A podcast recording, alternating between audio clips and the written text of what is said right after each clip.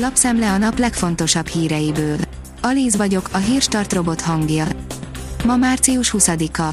Klaudia névnapja van. Varga Judit, sosem gondoltam volna, hogy Jourová gyűlölete idáig fajul, írja a Demokrata. Az Európai Bizottság alelnöke, Vera Jourová a Bloombergnek nyilatkozva kifejezte konkrét elvárásait az Európai Unió bíróságával szemben. Szúnyogírtás kezdődik a Balatonnál, írja a huszonnégy pont hu. Idén a korábbi évekhez képest előbb, már március huszonnégy-huszonhatodikán megkezdik az első biológiai légiszúnyoggyérítést a Balatonnál. Apja volt szerelői megkönnyezték Mick Schumacher érkezését a háznál, írja az m négy sport pont hu. A korábban Michael Schumacherrel is dolgozó házszerelők némelyike megkönnyezte, hogy kétezer-huszonegytől a hétszeres bajnok fiával dolgozhat együtt, Günther Steiner a munkamódszerben is lát hasonlóságot a két generáció között. László Csaba szerint a folyamatok logikus következménye az, amit látunk, írja a privát bankár. Az egykori pénzügyminiszter járványszámtani elmélkedéseket folytatott, szerinte, ha logikusan átgondoljuk a most zajló folyamatokat, akkor nem annyira meglepő, hogy a betegek átlag életkora csökkent az elmúlt időszakban.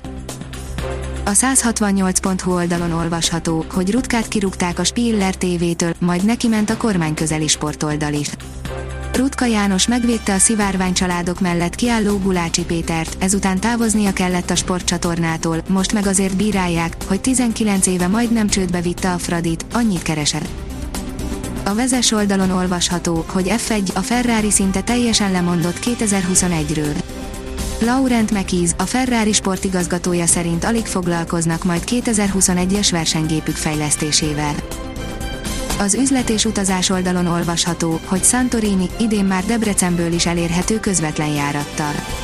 A Wizz Air járataival a legújabb haniauti cél mellett június tizenhetedikétől már Debrecenből is utazhatnak a kikapcsolódni vágyók, mégpedig Santorini mesés szigetére. A járatokra tizenkétezer-ötszázkilencven forinttól foglalhatók jegyek a wizz air pont com oldalon vagy a légitársaság mobil alkalmazásán keresztül. A négyszáznegyvennégy pont hu szerint adatkikéréssel elvben megtudhatja, hogy sikeres volt-e a regisztrációja az oltásra. A gé dé pé er szabályzata és a hozzáféréshez való jogra hivatkozva ön is megtudhatja, hogy sikeres volt az oltásra való regisztrációja, a kérdés már csak az, hogy valóban válaszolnak-e az illetékes állami szervek. Erdoğan döntött, Törökország kilép az isztambuli egyezményből, írja az á té vé.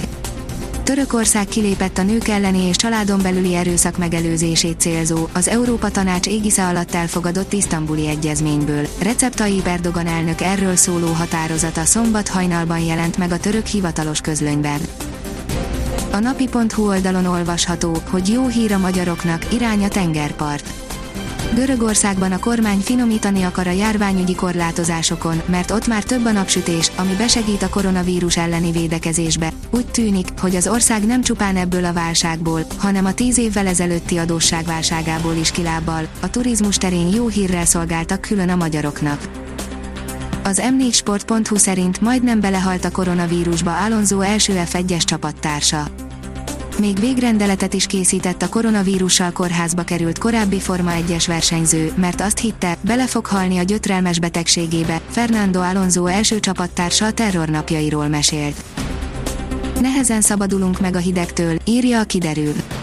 Egészen a jövő hét közepéig hideg, télies időre számíthatunk, a hőmérséklet csak nagyon lassan éri el a március végén szokásos szintet. A Hírstart friss lapszemléjét hallotta. Ha még több hírt szeretne hallani, kérjük, látogassa meg a podcast pont hírstart pont hu oldalunkat, vagy keressen minket a Spotify csatornánkon. Az elhangzott hírek teljes terjedelemben elérhetőek weboldalunkon is. Ha weboldalunkon hallgat minket, az egyel korábbi adás lejátszása automatikusan elindul, beállíthatja, hogy az összes korábbi adás, vagy csak az aktuális tematika hírei következzenek. Köszönjük, hogy minket hallgatott!